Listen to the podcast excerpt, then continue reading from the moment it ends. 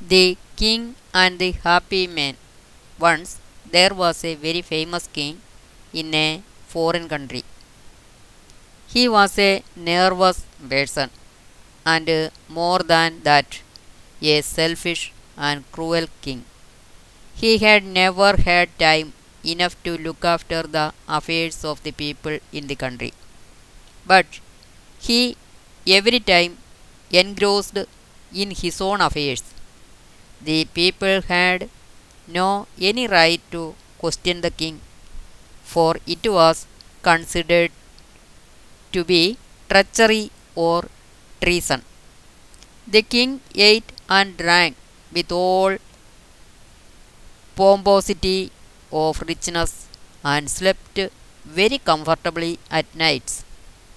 One day the king felt that he was sick and he called his attendants to be present before him. He wanted them to bring physicians who could cure him from his illness. Ordering the servants, the king entered his royal chamber and lay in a bed thinking that he was a sick person. He thoroughly believed that he was very weak and ill stricken.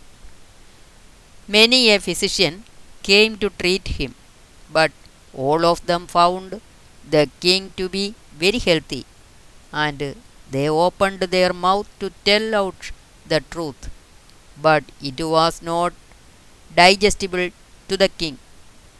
He roared in vehement fury to hang all those physicians who said that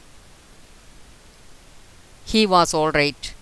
At last, the physicians feared of testing or treating the king, for they feared that they would be killed if they could not find some disease in the king. But the days were very worst to the physicians. They were sought and caught by the king's men, and was forcefully taken to the palace to treat the king.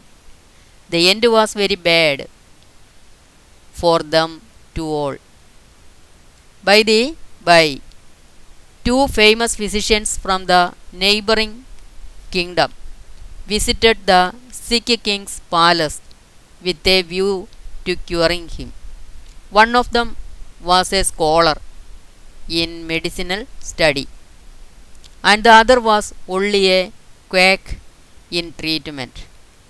But in society, he had enjoyed all the reputation and status of being a very perfect physician.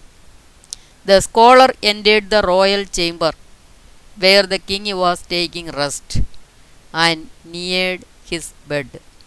He thudded the august chest of the king and sensed his pulse rate. Everything seemed to be normal to him. Without beating about the bush, he plainly said that the king's health was very sound as a nut. The king's fury flew into a flame, and he roared to his men, Hang him up. The king's men obeyed the order. Sensing the danger, the quack was cautioned a little. And he tested the king. He said, The king is very serious beyond words. At any time, anything bad may happen to him. The king's attendants asked, Sir, is there any remedy for all these troubles? The quack said, If the king happens to sleep one night wearing the shirt of a happy man, he will be cured. There is no any other alternative. The king's men wandered along the street, and they travelled through forest and jungles to see a happy man. But wherever they went, they saw people with many different kinds of problems, but they could see no happy men anywhere. All these natural phenomena were used to be informed to the king continuously. At last, he came to know that his problems were trifles when compared to the miseries which were being suffered by the people. He opened the windows of his chamber and fresh air pushed into his room. He inhaled the fresh air and was relaxed greatly. Little by little, he regained his health, and since then, he became a good ruler.